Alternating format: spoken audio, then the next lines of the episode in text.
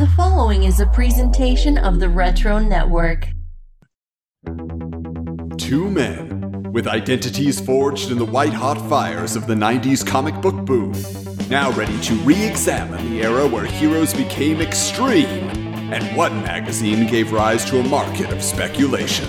If you've got the guts, prepare to enter the world of Wizards, the podcast guide to comics.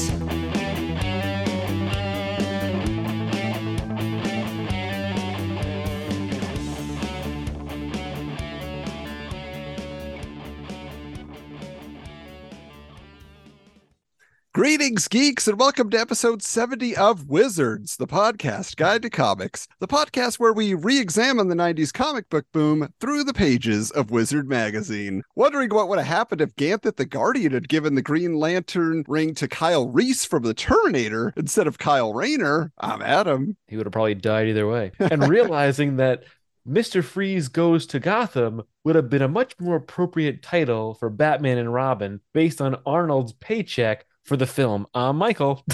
And for this 70th issue of Wizard, we had to invite a very special guest, a man who walked the hallowed halls of the Wizard offices for many years and may have even seen a Seamus or two in his time. He shares his name with a city crammed full of theme parks, and we're sure his participation will make this episode a thrill ride of sorts. A self reported super fan of the Fighting American, the most original patriotic hero of comic books. Ladies and, ah, who am I kidding? Gentlemen, it's Greg Orlando. Hello out there.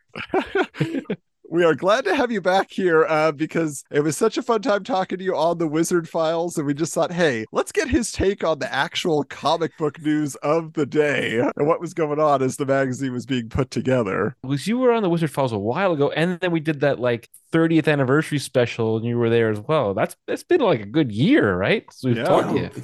Time flies. I know, right? That's crazy. But Greg, for those who don't understand the world of magazine publication from the 90s, can you briefly explain what your job as a copy editor entailed over at Wizard Magazine? Yeah, copy editors put the periods in the right place. You know, we we make the writers look better than they should be. You know, we fix what's wrong. Sometimes we add stuff that's wrong, but uh, you know, Did you follow APA format or MLA format when you were writing? uh, we used the AP format and Uh, the AP style book. Ah, I have one of those. I know it well. Well, Greg also was a teacher at one time, Michael. So Michael works at a college and you had your time in the classroom, Greg. So Dear God, yes. we got to ask you though, Greg, was Jim McLauchlin functionally illiterate? Did you make everything he ever wrote just look superb? Oh no, Jim is a, a brilliant writer. He's a very smart guy, a very good editor too. He became editor of Top Cow for a while. So yeah, I would I would put my faith in Jim McLauchlin. I still do to this day. Don't we all? Now, one thing I want to start out with here, you know, we don't usually read the from the top editorial letter uh, because, as we've discovered uh, over the years, talking to all the Wizard staffers, it was written by everyone but Gareb Shamus. Greg, you wrote it a few times, probably. yes, we all had a, a swing at it, but really, um, you know, I like to think it was you know so garbled and incoherent that it only could have come from Gareb. so uh, I like to preserve the mystique, the belief right. that that he The wrote them allure of it.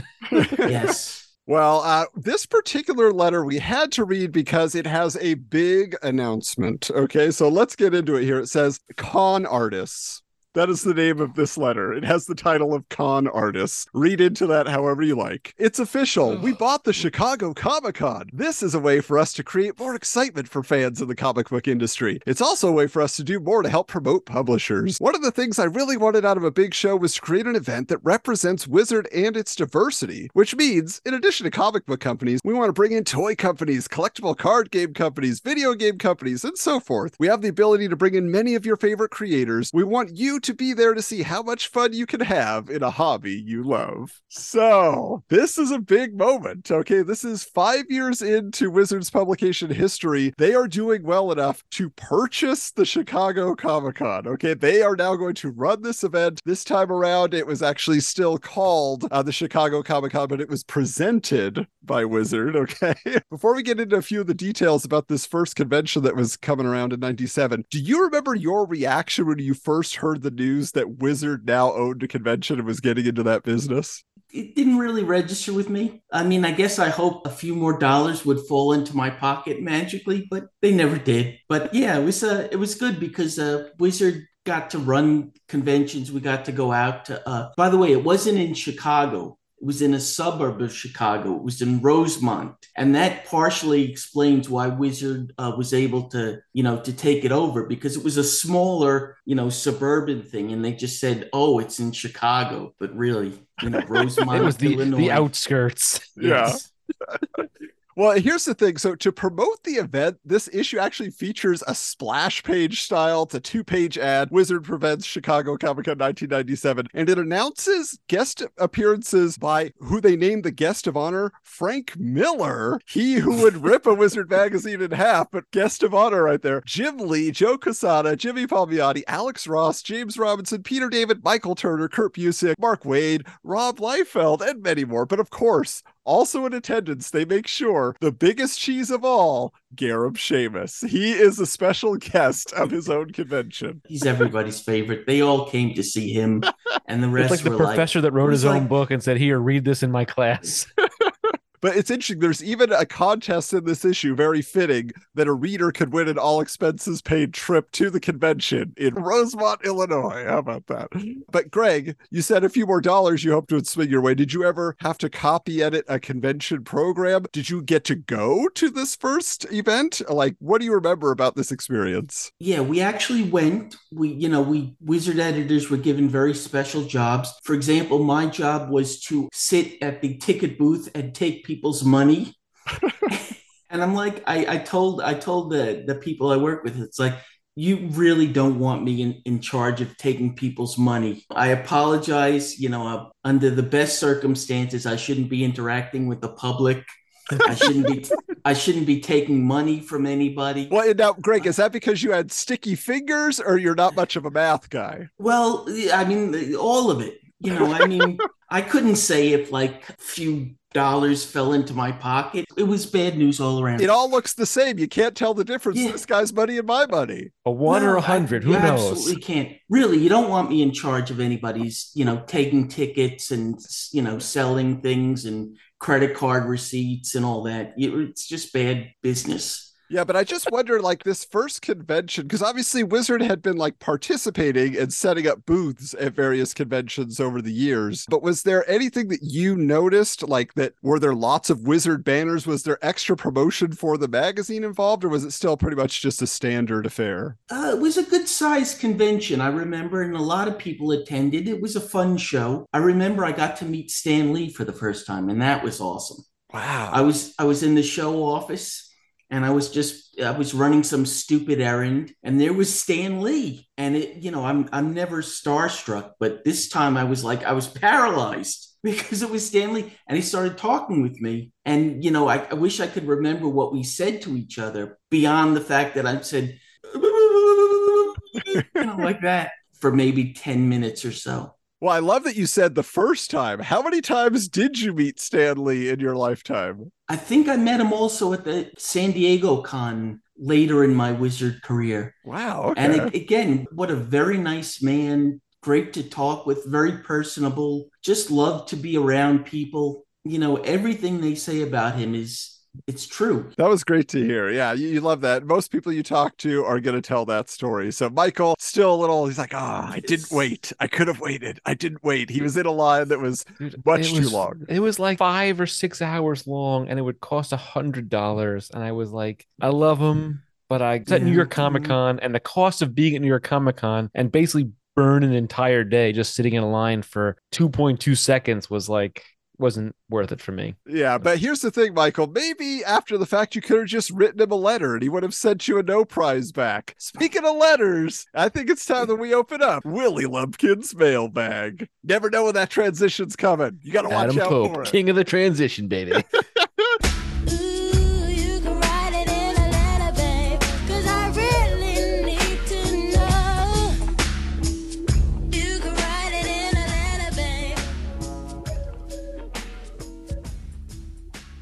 So our first letter here is from a gentleman named Danny Jorgensen of Ely, Nevada, who dares to question the fandom of professional comics creators. Are they just in it for the money, you might wonder. So here's what he says. Dear Wizard, I was wondering if comic artists actually collect comics. If they do, do they collect only the ones that they draw or do they collect comics in general? And so I'm wondering first off, like how many people collect their own comics? I feel like most people in the business that have a career are just kind of like, ah, every month I'm not going to collect all these. But here is what our one and only Jim McLauchlin tells us. Let's ask a few. Jim Balent, artist on DC Comics Catwoman and Chaos Comics Purgatory, quote, I collect, I tend to follow artists more than I follow titles. I'll read anything by Frank Miller, Bill Sienkiewicz, Frank Thorne, or Adam Hughes. I've always collected comics because I love them, but I also collect them because I think it's important to be aware of what other artists are doing. After all, I've got to stay in competition with them. Now, Brent Anderson, artist on Homage Comics Astro City, says, quote, now, I don't collect comics anymore. I still have kind of an informal collection of old stuff I like. I've got a run of Groo that I love. I got some old Lee Kirby Fantastic Fours, but I really don't keep up with anything anymore. And Chuck, never been able to say his name, Wachikewitz,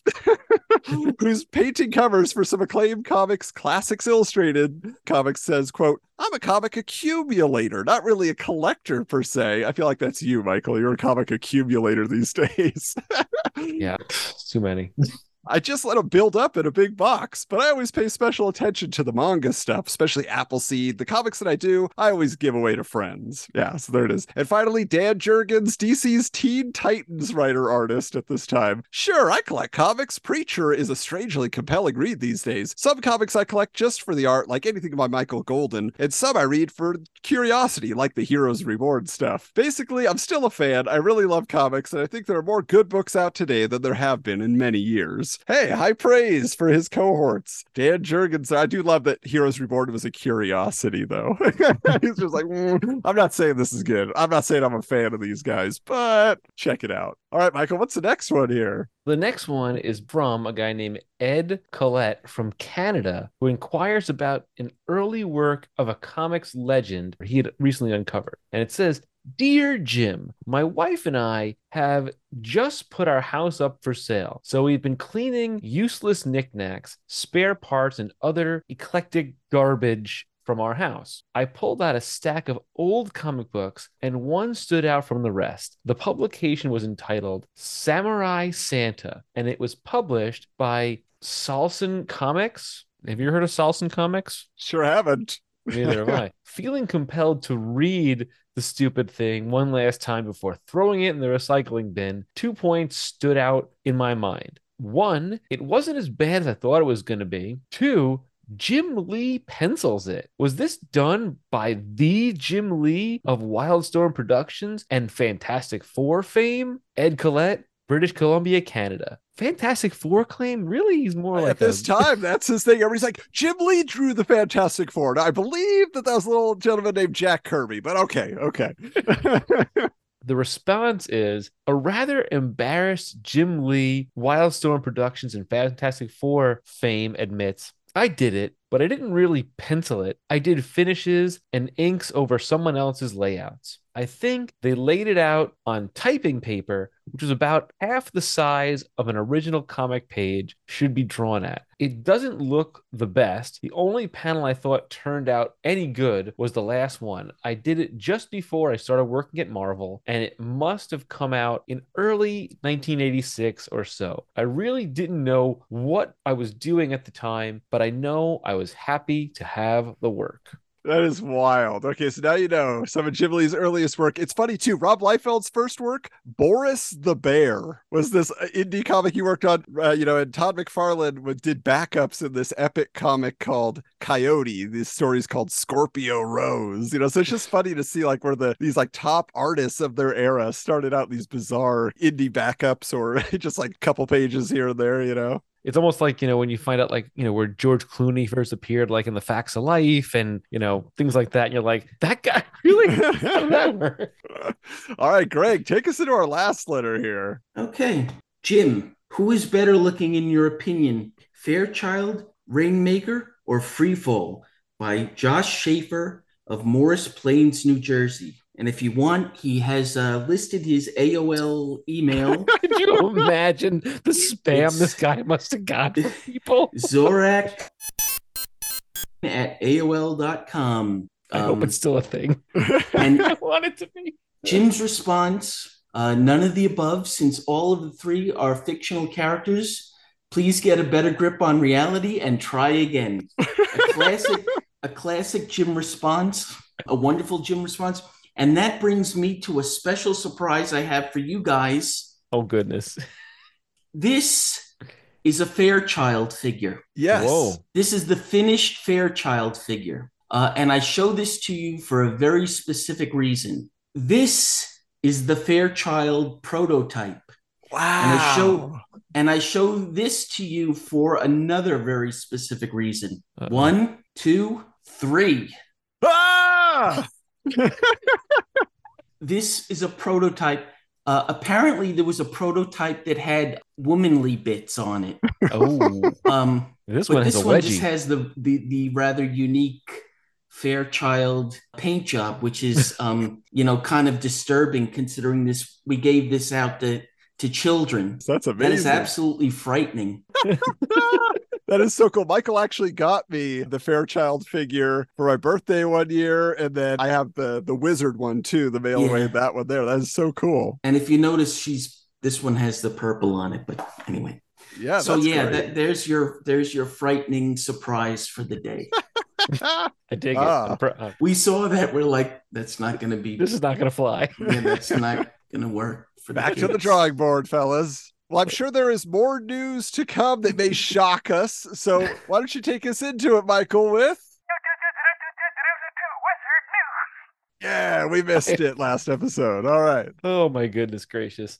Okay. So the end of Heroes Reborn experiment at Marvel is our top story of this issue. A few hints on how the Heroes Return storyline will play out are teased. Says writer Peter David, we're going to tell a story that is not Onslaught 2. All I can say is watch out for Franklin Richards. As to whether the previous 12 months will seem like more than just a dream to the returning Marvel heroes, David replies, the heroes will have memories of the Heroes Reborn universe. Much more interesting, though, is the Heroes Reshuffled sidebar, which reports Marvel Comics has announced that Liefeld's involvement in the two Heroes Reborn books has been terminated Terminated. Terminated. Marvel cited low sales as the reason for Liefeld's termination. The books will now be published through Jim Lee's Wildstorm, with Walt Simonson and Michael Ryan completing the last four issues of Avengers, while James Robinson and Joe Bennett will close out the Captain America storyline. I feel like Heroes Reborn was going on forever. Like it just felt like we've been talking about this for months. Stay tuned for more insight into the split between Marvel and Liefeld later in this issue. So, Greg, what was your take on the Heroes Reborn thing in general? I like the idea of this sort of event where Jim Lee and, and Rob Liefeld were taking over these classic Marvel characters. I think it, it kind of interrupted the flow of the, you know, the regular books. So there was that to its detriment. But I like the idea. In practice, the books weren't very good. Jim Lee's art is always solid, but you know, there wasn't much to to get behind with the Fantastic Four, or the Avengers, or Captain America. And I thought the uh, the art for Iron Man was abysmal. Uh, I wasn't a fan of that style at all. So yeah, premise quickly died on me. Yeah, it's, it's one of those things where you know you got to give Rob some credit for doing something different with Cap, where Jim Lee basically just retelling the first sixty issues, you know, of Fantastic Four. So it wasn't that exciting. Just a few little tweaks, you know, whereas you know it was kind of a ground zero thing for for Rob's take. So that was pretty good. Now, uh, the buzz box here though has a lot of juicy rumors that they're dropping in that piqued my interest this issue. First up, there's a DC Marvel All Access miniseries, which is a sequel to the Marvel versus DC event. That is in the works. I loved it, bought them all, still have them. Good stuff. But on the other side, sadly, they announced the end of an era as Gen 13 number 25 is revealed to be the last issue featuring art by J. Scott Campbell, at least for the interiors. He's moving on to a yet unnamed creator owned project, but can you say Danger Girl? Rumored to be a new event from DC Comics is something called Tangent, which Wizard believes may be a Heroes Reborn style relaunch. Top talent like Kurt Busiek, Dan Jurgens, James Robinson, Karl Kesel, and others are said to be involved. And more on this as it develops because I know nothing about this Tangent universe, event, imprint, whatever it is. And I was reading through uh, a DC comic from this era recently and I saw an ad and I was like, what is that? And then it came up in this issue. So very, very curious to find out how that's going to take shape. But apparently, speaking of these offshoot uh, imprints, DC's sci-fi themed Helix imprint, which I didn't know it was still around at this point, uh, is going to be publishing a new book called Transmetropolitan by Warren Ellis, which becomes a huge hit. Also, another project that is 95% computer generated by Dave Gibbons, something called The Dome. Based on the art they're sharing here, it looks very much, you know, like, I don't know, a Logan's Run type deal or something. Also mentioned briefly is an upcoming Batman Spider Man one shot by J.M. DeMatteis and Graham Nolan. It's weird because the crossover from two years prior I had the heroes battling the Joker and Carnage. Now they're going to be teaming up to take on the Kingpin and Ra's al Ghul. But I just think it's so weird because usually, like when DC or Marvel would do this, it was like, okay, this month here comes the team up from Marvel, and then the next month DC does theirs. But two years in between, there's got to be a story there somewhere. Yeah. So yeah, uh, do you guys have any recollection of any of these projects? Have you heard about them? Uh, the Batman Spider-Man one sounds somewhat familiar, but I don't even know if it even even got off the ground or did it? Like, I don't know because I have the first one, which has like them on the cover. There's like a bat signal in the background, and it's Right. kind of like in, an embossed cover. It's pretty cool. I still have that's that before one. this time. yeah, that's though. the Mark Bagley one, right? Yeah, exactly. And but Yeah, that was, no, that I- was 95. That was pretty good. I don't r- recall reading the second one ever. I don't know Uh-uh. if it uh-uh. came out. Yeah, we'll have to keep an eye out for that. You geeks, you know what's going on. You know if it's if it ever hits shelves. Stump the wizard, I. Yeah. All right, Greg, take us into this next little bit of business. Oh, by Oh. the way, there's a typo in the Meet the New X Men story. Got it. The the guy's name is Maggot with two T's. That's what makes him unique. Ah, I remember see. I remember interviewing Scott Lobdell, and he's like, "This is Maggot with two T's." With all the recent character revamps like Marvel's Heroes Reborn and a rumored line of DC Comics revamps in the works, see Buzzbox, we thought we'd ask readers through our Wizard World forum on America Online what big gun character they'd like to most see revamped from scratch. And the big winner is Wolverine with 40%. yeah, it's interesting that the thing I saw there is there were write-in ballots. Yeah, this month's poll generated an unusual amount of write in ballots, with write ins ranging from Magneto to Green Lantern. The biggest write in was the X Men, which garnered 9% of the total vote. I think that Marvel keeps moving farther and farther away from what the X Men used to be, said one respondent. They're so dark and grim now. With so many quick and meaningless plot lines going on, and with so many acting out of character, I can't follow the books anymore, nor do I think I want to. Just interesting, 'cause, like people are still mad about Kyle Rayner. They're like, get rid of it, bring Hal back. Um, by the way, if you notice, the byline is Sorrell Booke. Yes. Um, the actor who uh, starred in uh, the Dukes, of Hazzard. Yes, that was Boss Hogg. That Boss cracked me up. oh, so many jokes you guys were sticking around in the magazine. But I, I'm just curious for you guys on that topic. Can you guys think of a character who wasn't listed that would have been around in 97 that you think would have benefited from a complete reimagining? Like whether a classic character that was stale or one that had just come out, but kind of was like, you know what, it didn't work the first time. Maybe the second time around, you'd have a better angle on it. Yeah, I was always a big fan of Doctor Strange, but I think they never did enough with him, and it could have been such a great horror themed comic. He could have been such a, a, a wonderful, you know, like supernatural sort of investigator. It just seemed like a missed opportunity. I would have liked to have seen uh, Doctor Strange.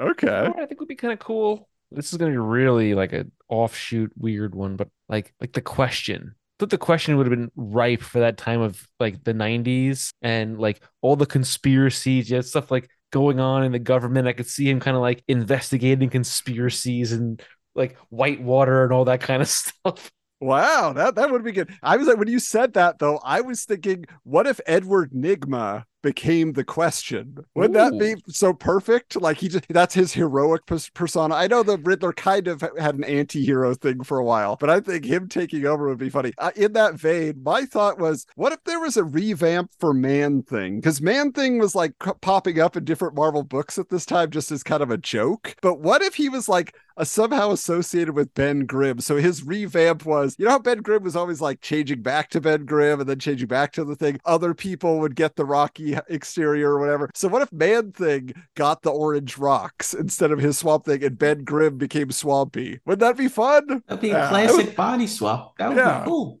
I would love it if like the would go. thing would like sneeze and when he sneezes somebody else gets the rock on him. Oh, all right, Michael. Maybe uh, on that side of contagious diseases, why don't you take us into this next story here? Oh my goodness. Perez kills comics fans. Announces the first creator owned comic from the legendary George Perez titled Crimson Plague being published through Event Comics. The premise involves a genetically engineered woman named Dina Simmons who is born with a plague and travels to Earth looking for a cure. Says Perez, what makes the Crimson Plague as diplomatically as possible is that at the time of the month, the plague becomes airborne and devastates the entire planet's population. Michael, I, I'm going to give you a reading suggestion here, and I, I'm just going to put it out there. When it says that time of the month, damage control. Damage control! Damage control! Damage control! Oh, Yeah. Uh oh. I don't even know if there. I, I read through that. I'm like, how do I reword this? This is where 30 years later doesn't doesn't age well. Not at Oh. all. Oh, George Perez, uh, we miss you. Perez is inviting his fans to be written and drawn into the book to be killed during the course of the story. Hence the title of the news item. Perez claims to have been working on Crimson Plague for two years, and maybe he should have added a few more months to that development stage for page one rewrites. Yikes. Oh, this is infamous. I have heard about this book, but just I don't know that that premise. didn't Why would land well in that, the 90s. Yeah, I'm just like, don't do it. Don't do it. Greg, just so you know, Adam loves to give me these kind of stories. He's just like, because he loves to see me blush and get awkward. I'm like, oh boy, how am I going to get canceled today? How am I getting canceled?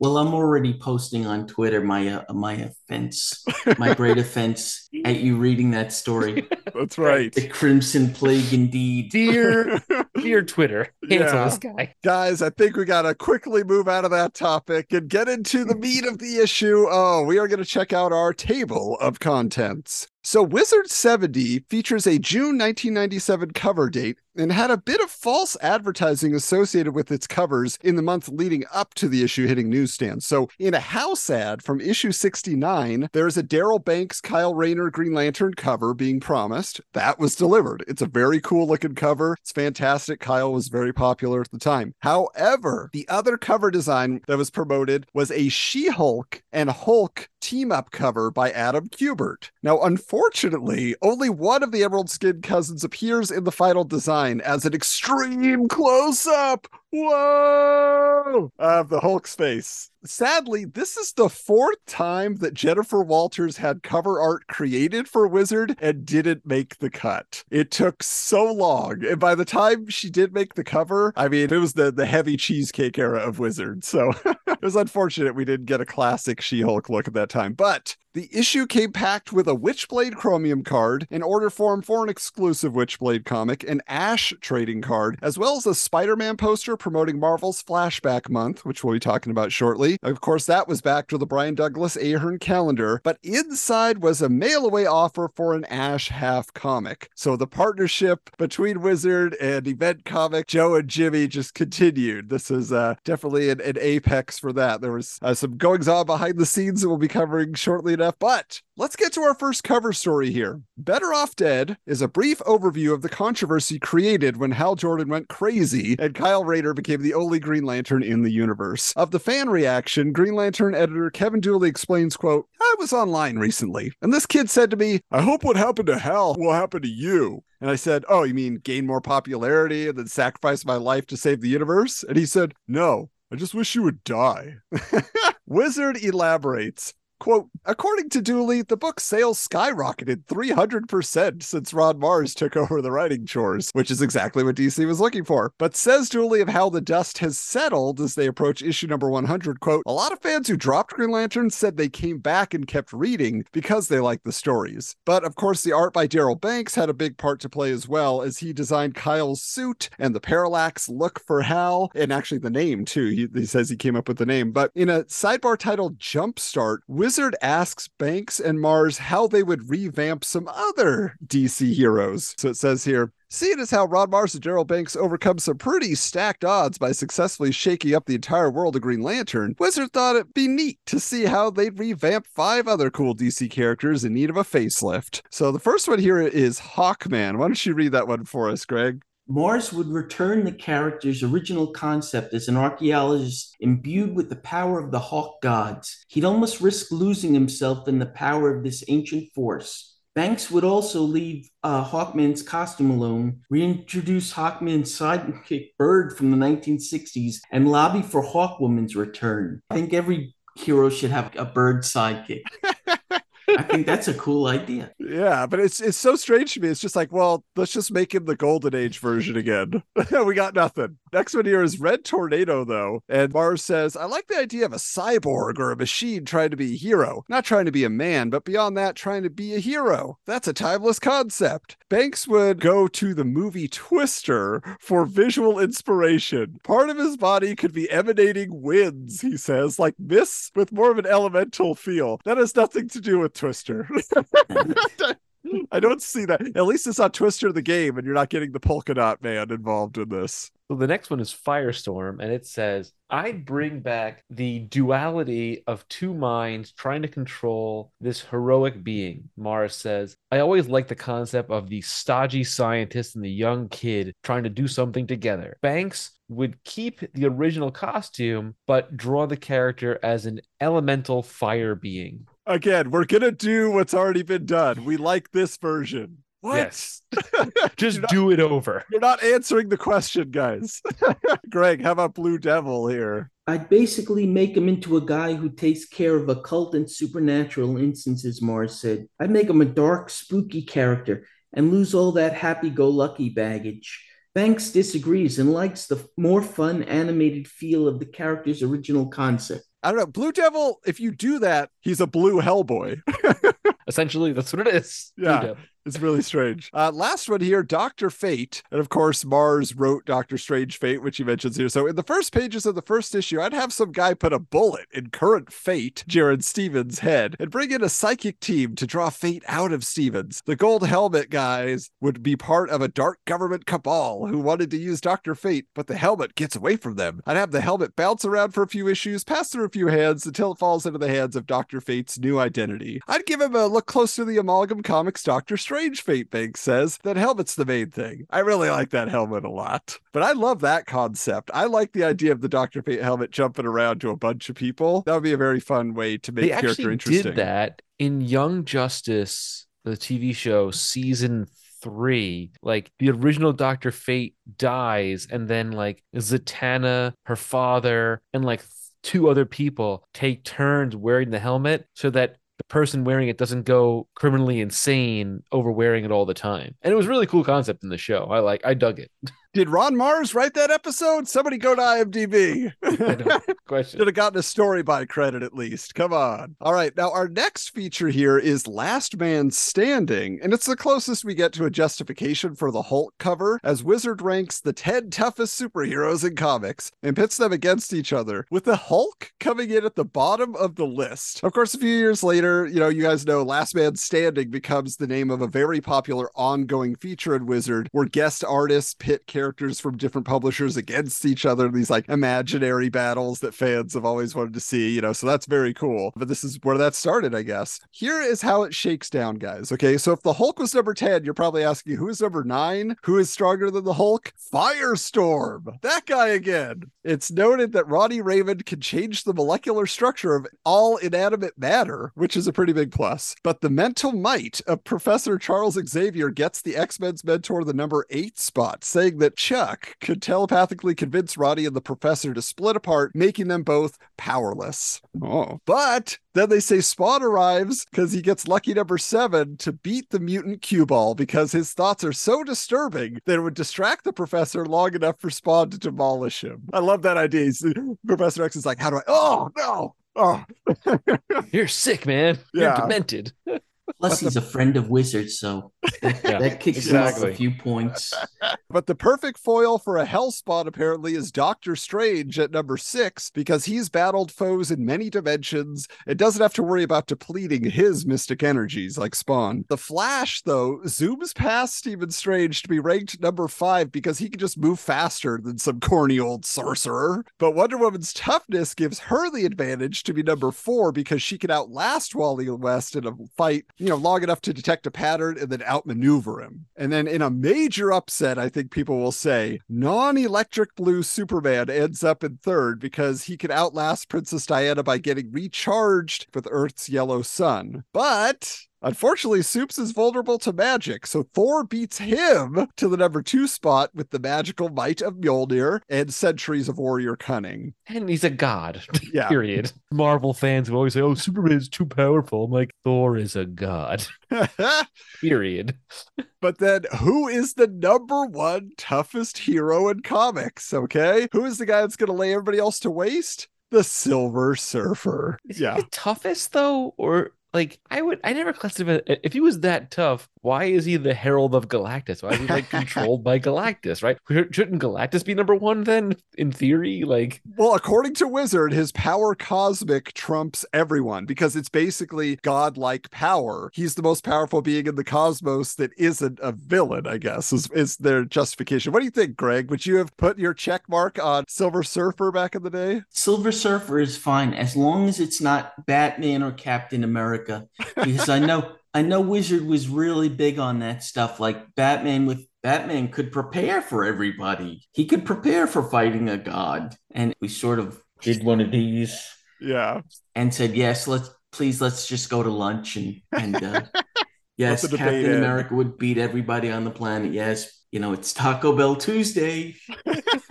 Well, that's the thing. In the JLA special that came out just prior to this, they did the same thing of what if all the Justice League members fought each other? And yeah, Batman won that Batman. one. Yeah, no, it was Tower of Babel, right? Yeah. It's also like, you know, when you're a kid, you're like, which wrestler would be better? I think the Ultimate Warrior could be the Hulk Hogan. Get your All right. cogs ready. Let's battle. Michael, why don't you read this next piece here? This- Also, in this issue is an X Men themed feature called The Usual Suspects, which is fitting since the director of that film was about to bring Marvel's mutants to the big screen. This is basically a speculative piece on which of the X Men characters perpetuated the assassination of Senator Graydon Creed, leading to the zero tolerance storyline in the X books that summer. This is very similar to the hot topic of who is the X traitor, which was the subject of much debate and discussion in the early days of Wizard, once Bishop showed up on the scene.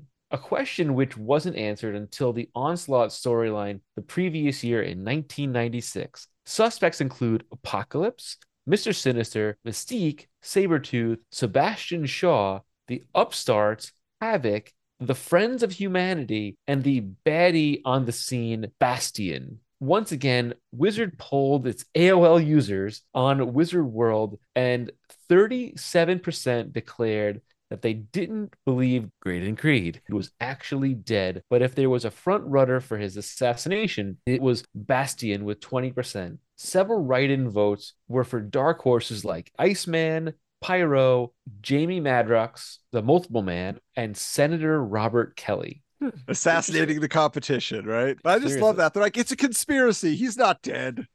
we know how this works now. We got it figured out. If he is dead, he'll be back in three issues. You'll see. Yeah. Magic.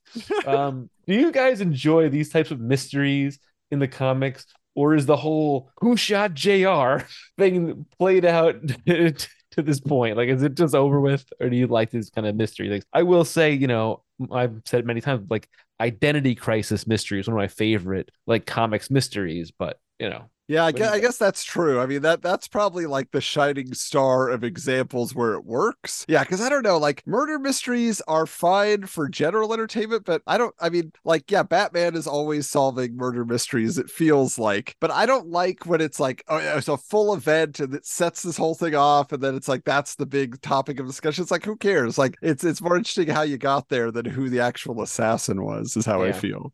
But uh, wait, there's more Marvel madness to be had as Back in Time delves deeper into the plans for the Flashback Month event, where every Marvel title will tell a story set 10 years prior to the current continuity. Now, these books are being published as negative one issues. I love that. We've had zero issues, we've had half issues. We got to go to negative one issues. And they're going to feature larger corner boxes and retro logos and even the Comics Code Authority seal just to recreate that 60s style. Now, it's revealed that originally X Men writer Scott Lobdell pitched the gimmick only for the X books, but then editor in chief Bob Harras decided to expand it across the entire line. According to Harras, quote, this event shows that the Marvel Universe has always been a fascinating place, even before there were heroes in it. But you might be asking, is that the case for all 25 flashback stories? Because, man, like you said, it's the whole company just saying, we're going back 10 years. I originally scoffed at this concept when we read it in Wizard News a few issues back, but then I spent this last week reading the one shots, and the majority of them are very fun. Like the, the flashback issues, they aren't just like throwaway stories. Most of them actually serve to answer a lot of questions in the history of the characters. Like these are like essential pieces, unless it was explained before, they're just retelling it, but I don't think so. Like, for example, like the Wolverine story by Larry Hama explains how he got his cowboy hat. Haven't you wondered why he always wearing that cowboy hat? And why he loves cigars? It was Nick Fury just shoved a cigar in his mouth, and he's like, hey, I kind of like that. And then he also meets up with a pre-thing Ben Grimm, who gives him the nickname Knucklehead. And Wolverine's like, oh, I'll have to remember that one, yeah, which is kind of funny. Now, there's also the Untold Tales of Spider-Man, which has a great story. It's like a James Bond adventure where Peter Parker's parents are a pair of super spies, and the art is by John Romita, so it's in the classic 60s look. Like it's fantastic. My favorite was probably the Ghost Rider story. I wasn't expecting it because it deals with Johnny Blaze and Danny Ketch's mom, who apparently was the Ghost Rider before them. And so it fills in all these like details about like how her origin plays into their origin and how Danny Ketch found her bike and it was supposed to be for his sister Barbara. Like there's all this stuff like in there. You're like, oh wow. Do you, do you remember that the Amazing Spider-Man, mm-hmm. I think it was two, tried to play on this idea that the parents were super spies? Yep. They pulled well, that well, from that that this. is part of continuity, yeah, because like that is something that eventually was revealed. They were spies, but this is just like okay, but what did their adventures look like? you know what it on the one hand that's kind of cool but on two i hate it like i like that peter parker is just any guy like Mhm. you know it's not that his par- like that's what, what what i hate about what bothers me with dc right now is everything is batman centric everything ro- revolves around batman. Like it it shouldn't. You know peter parker should just be some kid that just got some weird accident happen to him. Like that's how it was meant to be you know? Yeah, I mean, it does feel like maybe it's uh, a little too much, but hey, made for a good story in this case, at least. Speaking of kind of the everyman thing, though, Michael, uh, the Daredevil story is really sweet because as battling Jack Murdock trying to protect his blind, helpless son during his first day at college and realizing the kid can actually take care of himself because he has superpowers. But and finally, the X Men books give a look at the final moments of Erik Lehnsherr becoming like full on Magneto after a final disagreement with Charles Xavier at a concentration camp. It's like all leading into that first issue of Uncanny X Men. So they did do a lot of interesting things here. But I'm curious, Greg, do you remember this event? Did you ever pick up or read through any of these issues? I did, but probably more as an editor than a, a comic book reader. I love the fact that they drew Stan Lee into all the comic books. That was a great sort of homage. And I remember some of the stories being very good. You know, others I, you know, I I will politely pass on saying uh, you know, they served a function.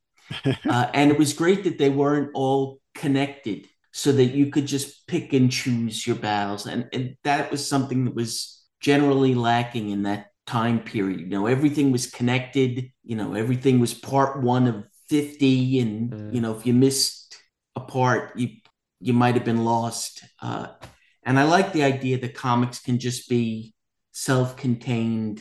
You take one story and then you move on.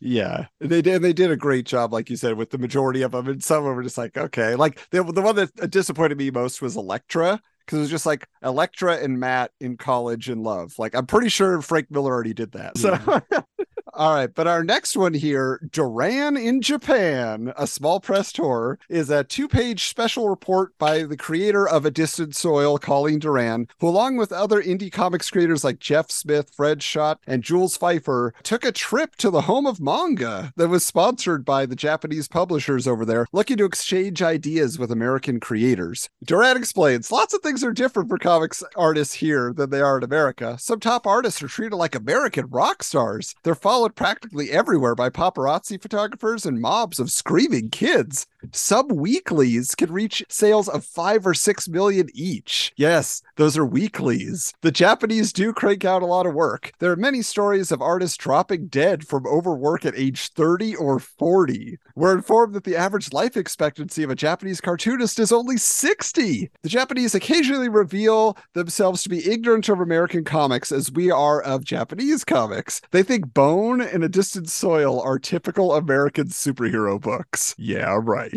Wow. that is wild. I, I love, but just we've been having these articles coming through about like, you know, the Japanese comic book industry in, in various issues of the magazine. And I'm fascinated just of how, like, I knew it was big, like, you know, anime and manga were huge over there, but just to understand that, like, it happened for two years here with like seven guys that were a big deal. And then outside of that, you know, comic book artists and writers are anonymous again. Now, I'm actually curious, Greg, for you, because Wizard, you know, before like the anime invasion magazine and and they were you know manga was a, a feature of the magazine they knew it was growing do you remember much discussion just about like hey we got to get more manga in the magazine kids are loving it Yeah, uh, this was my first issue, so I inherited manga scene as one of my regular editorial duties. I really loved the idea that we were covering a different facet of comic books. Like Tom Palmer Jr., he did the independent comics, which was sorely kind of lacking, and manga. With that, we had a more comprehensive coverage as opposed to just Marvel and DC. I thought that was great and that was this was a great time for for manga and anime because it was still very select so you only got the best stuff coming over. Now it's like the floodgates are open and you get absolute drivel that anybody can import. And um, you know it's like a oh here's another tentacle monster you know uh, but at the at the time you know there was a very limited amount of stuff coming over from japan and it was just the best of the best. And we had a guy uh, carl horn who knew his stuff. Um, in fact i think he lived in japan at the time. Oh. So yeah i was happy we were doing that stuff. And i think our coverage only improved as as time went on. Yeah definitely. I mean it just gets bigger and bigger like we say until it became its whole own department at wizard and its own magazine. So that's pretty great great. Hey there, geeks. Time to take a break to talk about our sponsor, Manscaped. Michael, let's consider the great beards of comic books. Uh, how about Tony Stark, Doctor Strange, Eric Masterson, Thunderstrike? Yeah, how about the Maestro from the Hulk? That guy had a monster beard.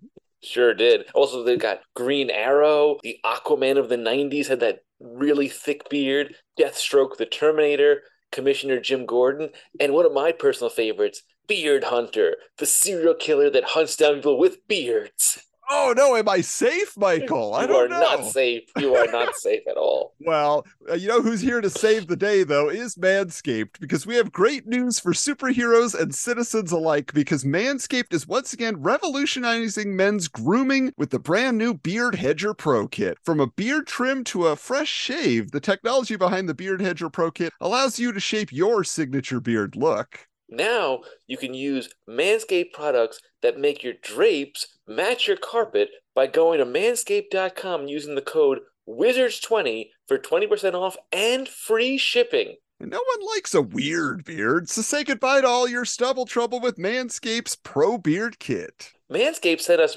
both the Beard Hedger Pro Kit. And Adam, you're out there growing your beard like it's pretty crazy. You did this just to use this device. What's your experience been so far? It has been fantastic. I just feel like every time I get to pull out my Beard Hedger Pro Kit, I'm just having a, a great moment. Just like, hey, how about a little bit here? How about a little bit there? Ooh, yeah, I'm really taking care of myself now. And so it's it's been fun. And I've been getting compliments all over the place. Dude, like I'm just the beard is a great look for you. It really is. Yeah, I mean, it, it works really well. So maybe if you're looking for a new style for 2023, this might be it. Uh, but it all starts with that beard hedger. The thing is, it's a juggernaut of fixing faces, not the juggernaut. He's very clean shaven, uh, but it has, it's a cordless trimmer. It has this rotary wheel. It is so cool. Uh, what I love about it is it, it has 20 hair cutting lengths. You just roll it here, and it is so gentle. It works perfectly, just getting those little touch ups. So I use it a lot to like do the edging underneath my mustache and like around your chin area and everything. It cleans up all that stuff. It's really fantastic. And I just got one for my dad because he's been having issues with all of his beard trimmers. The battery doesn't last his whole face. He's like, I did like four shavings and this thing still kept going with with a long battery life, which is pretty wild. Yeah, it's fantastic. It has one guard, but you get 20 lengths. It's very utilitarian in that way. Plus, it's waterproof, so you can shave in the shower and avoid all the hair all over the sink. And trust me, my wife can't stand that, so that's where I have to shave is the shower. And actually, And- Michael, I got to tell you about the other stuff that they have going on here because the beard shampoo and conditioner is like my favorite thing. Mhm. I love the idea of getting in the shower, like you're saying, and then what do you do? You lather up your beard first before anything else. You're just like, oh yeah, this is this is luxury right here. Like it's so fun. I don't know, like I just never considered pampering myself in that way. This area here, you know, but it, because it's designed to moisturize, reduce ingrown hairs, replace natural oils, and promote beard health, and I feel it after I use it. But they also have a beard oil. It's like that essential piece for your, your main facial accessory, if you want to say, because you know you don't want a brittle and dry beard. Like it's it's super soft and it's nice and moisturized. The oil relieves the dryness both on the beard and the skin underneath, because that's the other thing too. You don't want to get all itchy and all that. Mhm. It gives you a little shimmer shine. You look extra fine. Finally, the beard kit comes with the beard balm, a pomade that shapes, styles, and moisturize and tames the sculpted look, plus three free gifts a beard brush, a comb, and scissors to ensure your beard is ready to impress. Yeah, so guys, this is the time you got to jump on it. Get your 20% off and free shipping with the code WIZARDS20 at manscaped.com. That's 20% off with free shipping at manscaped.com and use the promo code WIZARDS20. Manscapes Beard Hedger, guys. One stroke, one guard, 20 lengths. Now back to the show. Finally here though as we close out the wizard q&a with jeff loeb brings us back to a familiar topic because it is a very insightful look into what the aftermath of rob liefeld being terminated from heroes reborn meant to this movie producer writer turned comic book author. So for those who don't know just this is was actually surprising to me. Loeb's movie credits included Schwarzenegger's Commando, Teen Wolf, and at this time it was about to come out the Howie Long movie Firestorm. We can't get away from Firestorm this issue. What is going on in all his forms?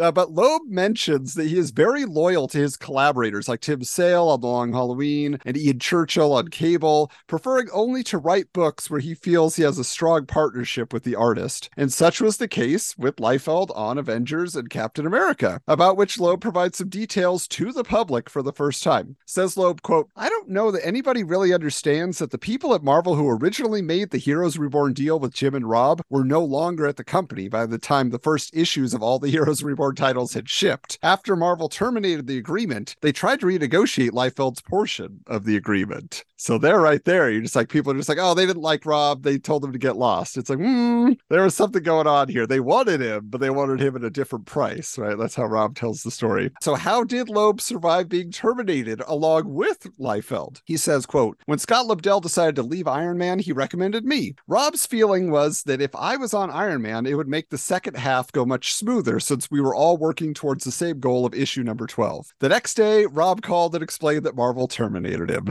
I talked to him about it and he was very generous because Rob's not going to be compensated for it and he has given me permission to share the ideas that he had for the conclusion of the storyline. I know Rob's a controversial guy, but he's done very right by me. Maybe the next time somebody decides to pick up a bat and bash his brains in, they should read those issues of Captain America and Avengers that he worked on. If they like the run, they should realize it couldn't have happened without Rob.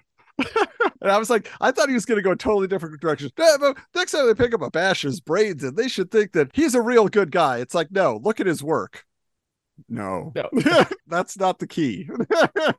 but, um, Jeff, I'm sorry. Um, so, Greg, as we know, Wizard rarely missed an opportunity to mock Rob Liefeld in the magazine. So, do you, as a staffer there at this time, have any insight as to why he was so easy to pick on, and then why, in contrast, Jim Lee seemed to walk on water? Part of it was the culture at Wizard. There was a, a sort of mentality that there were very easy targets, and sometimes we jumped on that a little bit too much. I think with Rob Liefeld, there was that Levi's ad that everybody cites as sort of pretentious and and um, a little bit uppity for say comic book fans. And on top of that, you know, Liefeld's art style it, it's not as refined as Jim Lee's.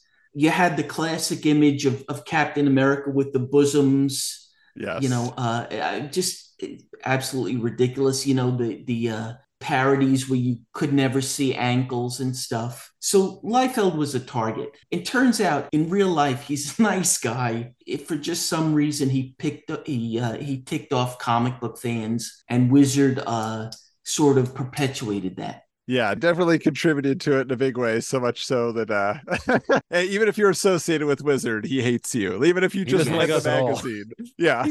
Even if you blocked just report on the magazine, but you didn't write it, uh, he still hates you.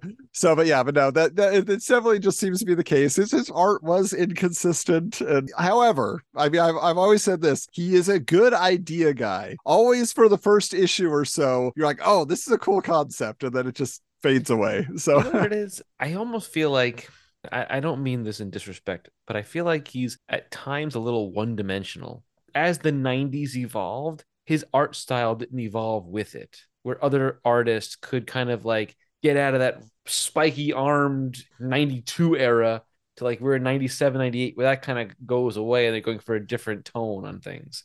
That's just my take. Yeah, I mean, it's, it's definitely he has his signature look, and you know it's Liefeld, and you either like it or you don't like it. And a lot of people really don't like it, so well established. But yeah, so it's just it's just something that you know, Wizard, like you said, Greg, probably pushed that a little too hard here and there, and especially as uh, time goes on here, as he leaves Captain America and Fighting American happens, and suddenly it's like, oh no, you're like, you just gave us a whole bunch more fuel for the fire. But uh, let's talk about this because we know that uh, Rob had a lot of dealings in Hollywood, never got anything made, but was constantly meeting with Spielberg and Will Smith and Tom Cruise wanted to make his fantastic projects. So, Michael, why don't you take us into? Heroes in motion.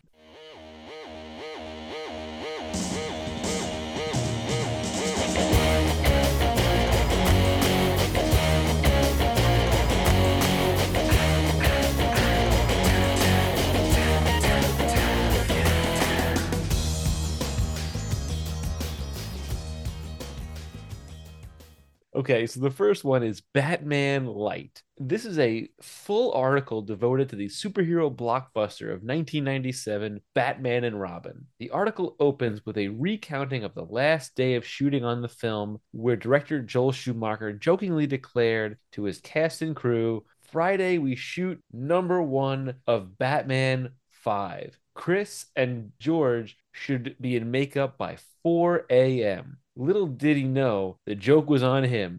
Schumacher's comedic take is revealed to be a conscious choice as he admits this is definitely not Frank Miller's view of Batman. Not at all. Justifying the change of pace, he adds, you go to the comic book store, you'll see at least a dozen versions of Batman, from the darkest gothic vampire to whatever is the most humorous one that month. We have so many audiences to serve with a Batman film and so many toys to sell. That's our commentary. Of his lead actor in the rubber suit, Schumacher stated, George is the most humane, the most accessible Batman, less of a dark, brooding Batman. Clooney says jokingly of inheriting the mantle of the Bat, it's also easier to be the third Batman. I think than Val had being the second Batman. I actually remember reading this article. I remember this. Oh, So I wow. remember the, him, those exact words that he said. I remember this because now we've established that I'm quite easily replaced. Regarding the practicality of the bat suit as a crime fighting attire, Clooney adds, it's just heavy and it's really hard to wear and you can't move. It's so funny. If you had to really wear this thing, everybody would kick the hell out of you. Clooney also seems to be at peace with Arnold Schwarzenegger getting top billing. I'll be overshadowed. That's part of the gig. Batman isn't the most interesting character in the Batman projects. A quote from the film's Mr. Freeze confirms this. They're going to call the film Batman and Arnold. now read it in your Arnold voice. Go. Oh, God. They're going to call it Batman and Arnold. nice. I gotta point out, like, looking at these images, how did no one think this movie was gonna suck? Especially the like big full page picture of uh Poison Ivy, and I'm just like, how do you not know this is gonna be a bad movie? Like, this Well, is- Wizard called it like in a in a previous issue leading up to it in like the top 10 heroes and villains that I read on a mini episode. It just adds in, by the way, how crappy does that Batman and Robin movie look? Like they just dropped it right in there. They're like, we know. And We're gonna do a whole what? article about it, but we know. truthfully though, like, this isn't the first time that the villain got the top billing. Like, Jack Nicholson got the top billing over Michael Keaton. Yeah, from the Batman. beginning. Yeah. like just from jump like it is what it is the article doesn't have much to say about uma thurman as poison ivy alicia silverstone as batgirl or chris o'donnell returning as robin but a sidebar does address the rumor that shock jock howard stern was in the running to play the scarecrow in the fifth batman film but wizard reports that both stern and schumacher have denied that he is involved in any way with the film that was believed to be in theaters in 1999. I remember that being a serious thing though. I totally misread that back in the day. I was like, yeah, Howard Stern was supposed to play the scarecrow. Not Too the bad. case. it's just such a weird movie. The opening scene, it's uh, nipples, ass, and crotch. Yeah. So kind of know what you're getting right away. It's too long. It's got too much going on. But to its credit, you know, and and you know, here I'm going to draw some flack. But to its credit, it, it has some really good moments between uh, George Clooney and the the guy playing Alfred. You know, you you see Alfred tending to a young Bruce Wayne. You know, you see their relationship as adults. I think that works very well. And to be honest, um, Batman like uh, skyboarding on a you know on, On a door? from, from yeah from space. it, it actually speaks to me more than say you know like Batman driving down the wrong side of the highway in the rain chasing the penguin endangering god knows how many lives when he you know like Yeah, nobody died in that scene. yeah, no. I mean, it's just like if you're asking me, do I like whimsical Batman as as opposed to you know casual indifference Batman? Give me whimsical Batman every day. I think there's something to be said about that particular goofy side of Batman that's played out, you know, for years and years. It's a spectacle, you know, like that's what these movies are. You're paying for a spectacle. You know yes, what it is, not like- to say that it's a good movie. It's not a good movie It's by any not, stretch of the imagination, but you know, it has that particular charm to it. There's a world where they could have made this a better movie. I don't know what they were trying to draw from, whether it was, you know, the 66 Batman or the 50s comics. I'm not really sure, but like there was a way to make this movie family friendly, eh, but also mature enough to not be cuckoo bananas that this movie is. And essentially, this killed Joel Schumacher's career. Like, other than Phone Booth, he really didn't make anything after this. Really, he was like maybe Thin Red Line, and but no one knows that he was did those movies. It's just like you know, it was just gone. And uh, you know, it's so bizarre because he because he does Falling Down, which is an amazing film, and then he makes this, and you're just like, how did that same guy make these two movies? This is a good place as any is. For those who are not subscribed to our Patreon yet, maybe this is something that'll get you in. But Michael and I are bringing back our 90s Super Cinema series in a new tier on our Patreon. And the first one up that Michael wants to talk about is Batman Forever. So we're going to go there and see where the Schumacher began Fits there. where the Schumacher fits. nice. Good Put work. that on a shirt. He is proud of himself, folks. if the Schumacher fits. Yep. That's going to be our, our biggest selling shirt in the TeePublic store. All right, Micah, but take us into this next piece here. oh my goodness. So Chan Kicks into Comics reports that Jackie Chan has agreed to lend his likeness to a six issue miniseries for Topps Comics titled Spartan X, which will be written and drawn by Michael Golden, former Marvel editor on She Hulk and other books. Renee Wittershatter? Witter? Witterstatter? Yeah. was friends with Chan and pitched the concept of a mercenary trying to solve an X Files type mystery. Jackie explains his reaction. When she first mentioned the idea of publishing my own comic book, I was delighted and thought it would be kind of fun. Can you guys think of a good comic starring a movie or TV star that wasn't a direct adaptation of an existing property they were starred in? It's interesting, right? Because this is this is Jackie Chan in basically a movie or a TV series as a comic book. That's what this is. This isn't an adaptation of a movie. So, like, you know, because it makes me think of something like the Mr. T. Uh, Jim Shooter did that Mr. T comic book that had the Mhm. painted like Neal Adams covers, you know, like that kind of stuff where it's just like, here's the star, but not in anything you've ever seen before. Like, or that Charles Barkley one shot comic where he's dressed as Dick Tracy, or I don't know if you guys ever saw the Charles Barkley versus Godzilla. I mean, there there have been a lot of interesting things, but good, you know, critically acclaimed. What do you think? there was a game a video game that was starring an actor and like he was some sort of like Keanu time- Reeves? it was like a time traveling cop of some sort but it wasn't time cop Okay. and it was it was like a oh i had the game too oh i'm blanking on it off the top of my head What system Uh, was it for? It was either for genesis or for playstation 2 I gotta look it up Wasn't now. Shaq Fu? no it wasn't Shaq Fu. i'm doing some deep google you guys keep talking and i'll figure it out Oh, yeah. How about you, Greg? Have you thought of people lending their likeness to a comic book? Yeah, I was thinking of the Kiss comics. There were a couple of them, Yes. and and some of them were pretty good. The the old Marvels, Mhm. and even uh, you know the uh, the Kiss Psycho Circus, which was, as I recall, pretty pretty mind-bogglingly bizarre. Uh, so yeah, maybe maybe the Kiss comics. Why did I not go there? I have a full run of Psycho Circus. I have the original printed in Kiss Blood Marvel Super Yes, Special. Why did I not think of that? That is perfect. Wow, Greg, making me smile. Yeah. I, I mentioned Shaq there real quick. I will say that in this issue, they interview Shaq about Steel because he was recovering from an injury. So he had time for a phone call. And they're just like, hey, what do you think about Steel? Uh, most people aren't going to like it, but you know, it's good, I guess. It's got a lot of got special check. effects. Yeah. like he has nothing to say. Oh, Michael, did you find it? I found it. There was a video game called Apocalypse starring Bruce Willis. Of course it would be Bruce Willis for you. What? I was like, I know I had this game. It was, it was Bruce Willis in Apocalypse.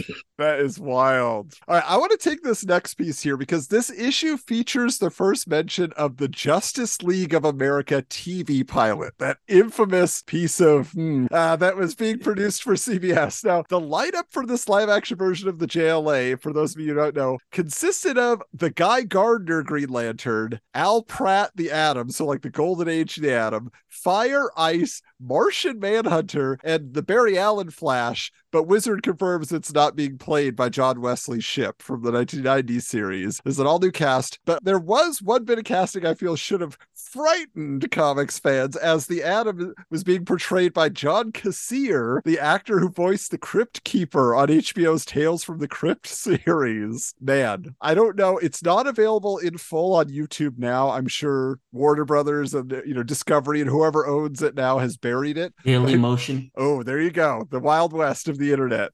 Have you guys ever watched this? Have you seen in full the JLA TV pilot? I haven't watched it in full, but I, I was watching it today. I made it 40 minutes in before I had to stop for personal reasons.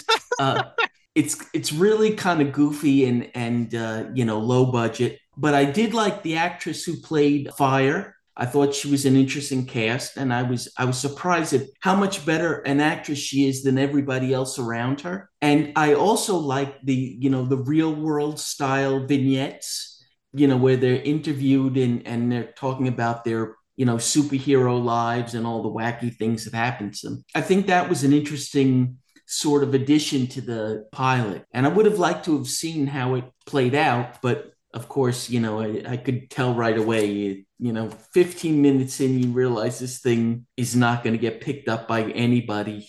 No, it's it's very goofy. It it definitely feels like it fits in the universe though of Lois and Clark, the new adventures of Superman, where it's got a little wink to it where everything's just like, we're not taking this seriously. We don't want this to be a cool adventure. We gotta make fun of ourselves. And the costumes are terrible. They're bad. They're so bad. bad. Is that James Marsden playing Green Yeah, Lantern? no, not at It all. It looks like him. No, but it, the weird thing is, is the Martian Manhunter actually looks pretty cool. They mostly show him in shadow, but like he's in like his spaceship that becomes their base and all this stuff. Like those are the best scenes when he's like assembling the team and all that. But overall, you're just like, oh man. But Michael, why don't you take us into some other uh, DC excitement of the era? Okay. Also in DC Comics, live action news, a casting call for an Aquaman series on the WB network has gone out in Hollywood. Eventually, the series gets a pilot in 2006 called Mercy Reef, which I bought on iTunes. Yes, it it's not. available. Yeah. Yes, I bought it when it first came out, and I have. I think I still have it. so it's a purchase on iTunes. You have it forever. That was attempting to spin off from Smallville, but it did not get picked up for a series. It's just amazing that Warner Brothers was attempting to produce the show a decade before, and it still failed to launch. It's actually not a bad pilot at all. Justin Hartley, who plays Green Arrow in Smallville and of This Is Us fame, is Aquaman. Wait, so he played Green Arrow and Aquaman on he the was series? Aquaman first, and then Oh. because he didn't get the gig for for the the pilot of this Aquaman show, ended up landing the Green Arrow role on Smallville instead. Wow, that's weird. I think Lou Diamond Phillips plays his dad, the land dad, so to speak. I was surprised it didn't get picked up. It was pretty good because it was one of those things where they were like they put it out on iTunes because it was just like early ability to buy stuff on iTunes, and they try to like get that audience and see how people would buy it, and it still didn't get enough clicks. I guess I one more know. one more shot. Yeah. I was bummed they didn't make it because it would have been pr- pretty cool. And the visual effects weren't terrible for A, a pilot, and B, 2006. Speaking of long development, though, a brief mention is made of director Michael Gondry. Michel. Michel Gondry. Michel Gondry. a brief mention is made of director Michel Gondry uh, developing a Green Hornet film, a movie that finally gets made in 2011, starring Seth Rogen.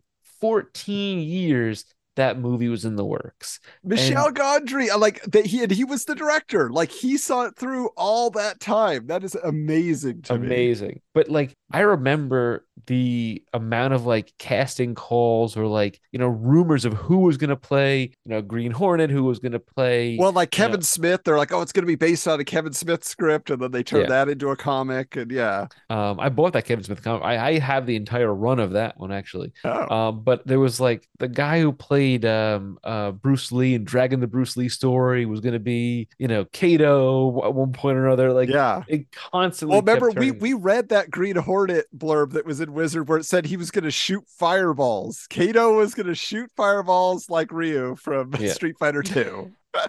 Hadouken. I gotta say, like, I, I saw Green Hornet in theaters, didn't care for it. I laughed once when Seth Rogen goes, Who makes my coffee? like, I don't know, that, that just cracked me up. But then Michel Gondry did make one of my favorite movies, which is Be Kind Rewind. I don't know if you guys have seen that movie. I know that movie. Yeah. I, I have it. Yeah, I have Very quirky, very fun. Jack Black. Yeah, it's, it's good. A, a- lot of like film school nerds like myself love that movie. They're I yeah, bet. you gotta see. How about some shows that never made it off the drawing board?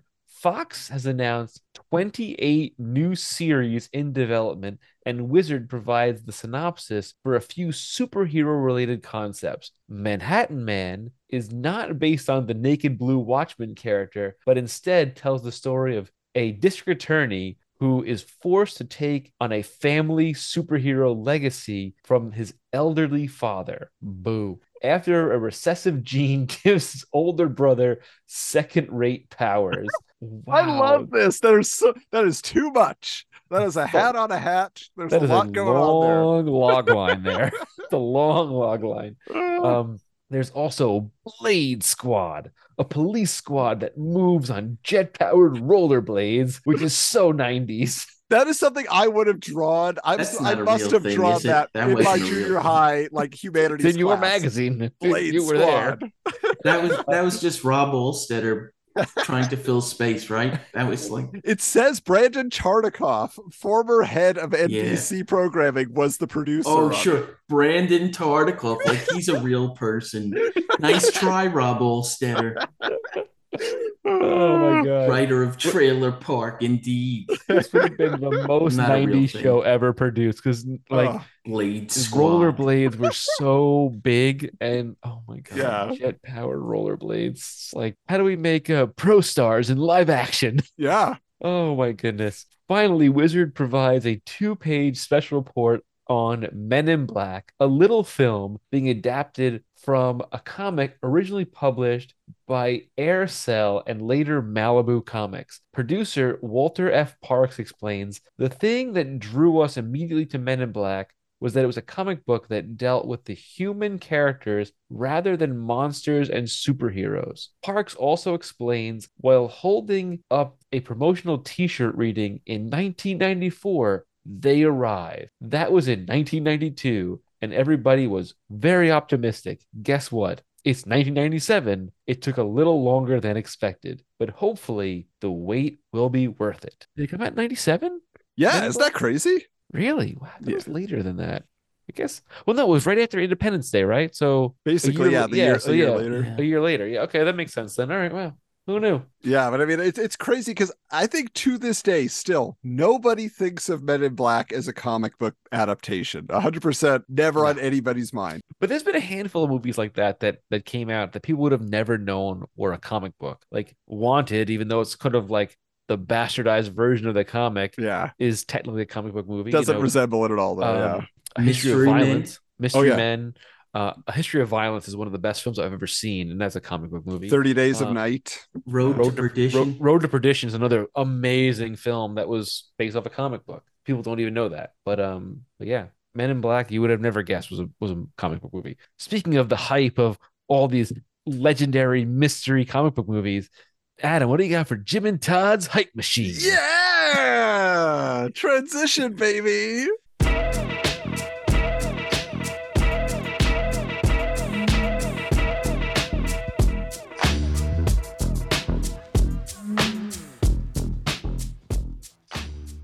Here's the thing there's no major news for either Jim or Todd outside of the Heroes Reborn reports in this issue. But obviously, we know they were two very large figures in the history of Wizard Magazine throughout its entire run. So, Greg, we have to ask did you ever have interactions with either of these legends while you were at Wizard? Jim or Todd ever pass through on the phone or otherwise? We stole Jim Lee's hat uh, at at San Diego Comic Con. Jim McLauchlin was the guy who uh, snatched the hat and he passed it to me. And then we had an elaborate scheme where I ran one direction, I faked a handoff to another guy, and I uh, threw the the hat to an intern in an elevator, and the intern went up the elevator, and we absconded with the, uh, the hat. That And was we- Jim chasing you the whole Yeah. time? yeah, he, he was very upset. Of course, we stole his hat.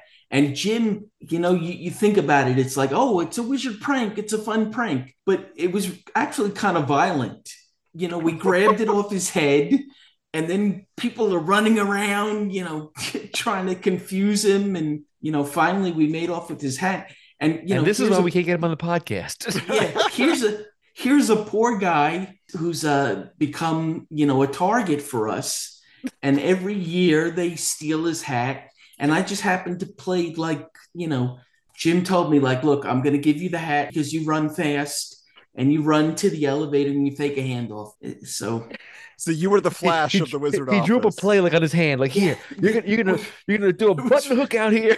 it was really complicated. flea I mean, flicker. you know, we, for for you know magazine editors, we're not uh, particularly brilliant people, but we pulled it off, and you know, uh, we got his hat. And uh, I think in the time since, I've apologized for my role in that because really, who wants their hat stolen? Nobody You, wants. you Well, helped know, keep we- him humble. this bald Yes. head needs a hat, so trust me, I just- feel for him. if I can impart on you and your your listeners and your fans, it's if you have a hat, you want to keep that hat. you don't want it stolen. You don't want anybody to grab your hat and run with it and throw it into an elevator and abscond with it. Thank you. Especially not if you're a hugely talented and influential artist. exactly. You But, you know, Don't better. for all steal people's hats. Put that on his tombstone. And that's our public service announcement this episode. But uh, but I'm curious for you. Do you have a favorite work from like Todd McFarlane, for example? Like, is he someone whose work appeals to you in any way? Are you more on the Jim side? Uh, I think he's a brilliant artist. I loved his run on uh, Amazing Spider-Man with uh, David Michelinie. I thought that was absolutely great. I loved his work on the Hulk with Peter David. I thought that was great as well. You know, I'm sorry he had some fights with the people he worked with, but you know, years after the fact, I got to interview him when I worked for uh, an Xbox themed magazine Huh. and I guess he was doing some character designs for for um, Soul Calibur. And I, I offered him a signed copy of Xbox Nation number one, and I said, you know, you can have it for ten thousand dollars, but uh, you know, he just laughed and he said, uh, "Oh, you guys, you're crazy," you know, that kind of thing. But yeah, um, I had no problems with those guys, and I love Jim Lee's artwork too. Um, to answer your question, I think Jim Lee is a brilliant artist and creator. Well, here's the thing, Greg. You may not know this, but since the beginning of the podcast, we have been keeping track of the mention of Jim or Todd in every issue. So we have a running tally here, and we got to catch up with it. So in this issue, Jim Lee's still beating Todd. He recently overtook him in the count. He gets six mentions. Todd comes in with just four, which brings our running total to Jim Lee, 414 mentions, Todd McFarlane, 407 so much competition, those mm-hmm. guys. But Michael, we had some laughs, but hopefully Greg and his cohorts put something together as they were passing a clipboard around the office that is going to make us bust a gut. So let's get into. Turok's top 10.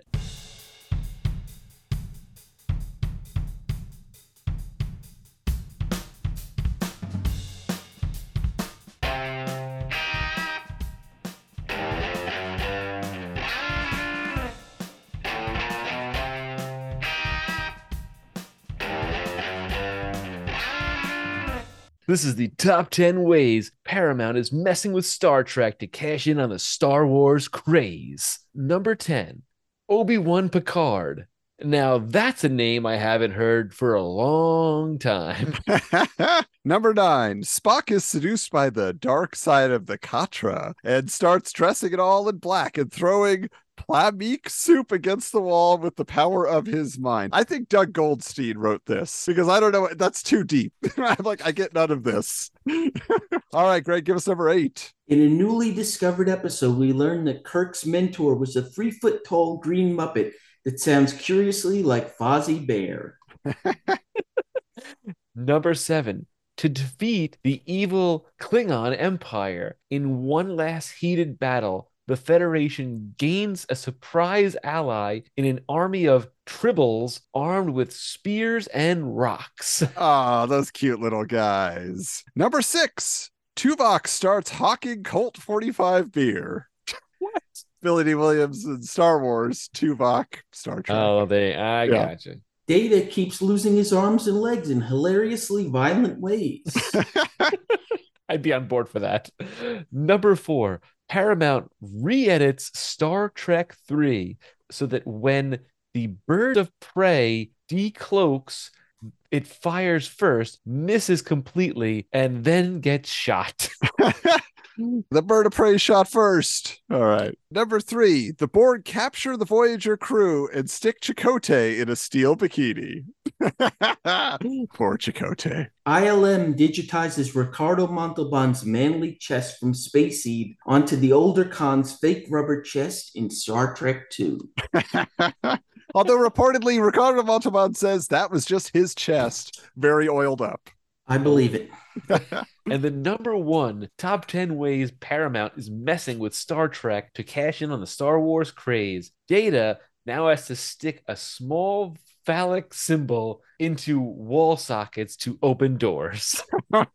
well, Greg, we want to thank you so much for joining us here. This has been a lot of fun. But before we go, is there anything we didn't cover in the magazine or as you were flipping through, or just some uh, memories that came to mind from your wizard days that you thought you wanted to share with the audience here? Oh man, that was my first issue.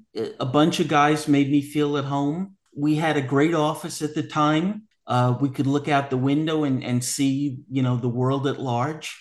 I thought that was great. And uh, you know, I made a made a bunch of good friends there. You know, and thank you for having me. This is really fun. Yeah, it's been fantastic, honestly. Yeah, just the, the little insights that you have brought. And I want to point out again for those of you who are not on our Patreon yet, we release a video version of this conversation just to our Patreon. And Greg had a very visual presentation that he gave to oh us. dear.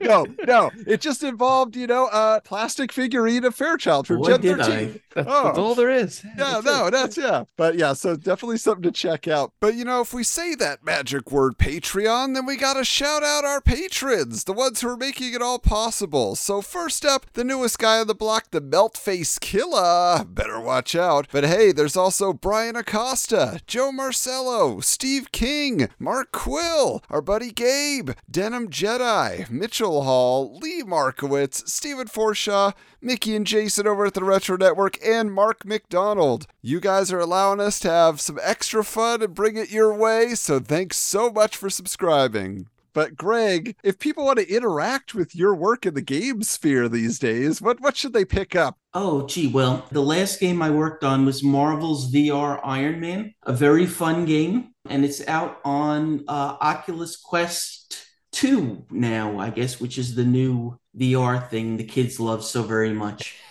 Um, and if you want to uh, send me a note, it's uh, or the land of the G on Twitter and or the land of the G Orlando on Instagram. And please, you should donate to Jim McLauchlin's charity, heroesinitiative.org. They help out comic book creators in need. I think it's a very good charity, and they have a lot of great auctions where you can buy comic books and comic book art and all that kind of stuff. Um, and thank you again. Yeah, our pleasure. If you want more details on uh, Greg's experiences, you can always go back and check out his episode of the Wizard Files. That is at wizardscomics.com, where you can actually find over 200 episodes now. Everything is there. We have our main episodes, we have mini episodes, we have bonus content, and our interviews, especially with the Wizard staff. Lots of details there. We're hoping to schedule a few more for this year also. You can find us on Twitter at Wizards Comics, on Instagram at Wizards underscore comics, at TikTok and Facebook also at Wizards Comics. Also, you know, we've talked about it on our YouTube channel, which is uh, Wizards Podcast. We just hit 50,000 downloads of people listening to the two of us talk about Wizard Magazine, which is insane and crazy. It's super exciting. You can also But well deserved. Thank you. Thank you. Appreciate it. It's you know, it's it's just a wild ride so far. We can't believe it. Well, I do want to point out that specifically, Michael is the one handling our Facebook group. So if you feel like ah, I hear too much from Adam, if you want Michael's perspective on things, go join the Facebook group, and you'll also you don't want my perspective. but a lot of people, a lot of friends of the podcast who've been on many times, if you enjoyed a lot of our guests, they're over there on the Facebook group as well. They're really enjoying the opportunity to interact. So get a you like to conversation hear from going. a curmudgeon like me. but again, we uh, just want to thank you all so much for enjoying this episode with us and many more to come. But until next time, keep your books bagged and boarded.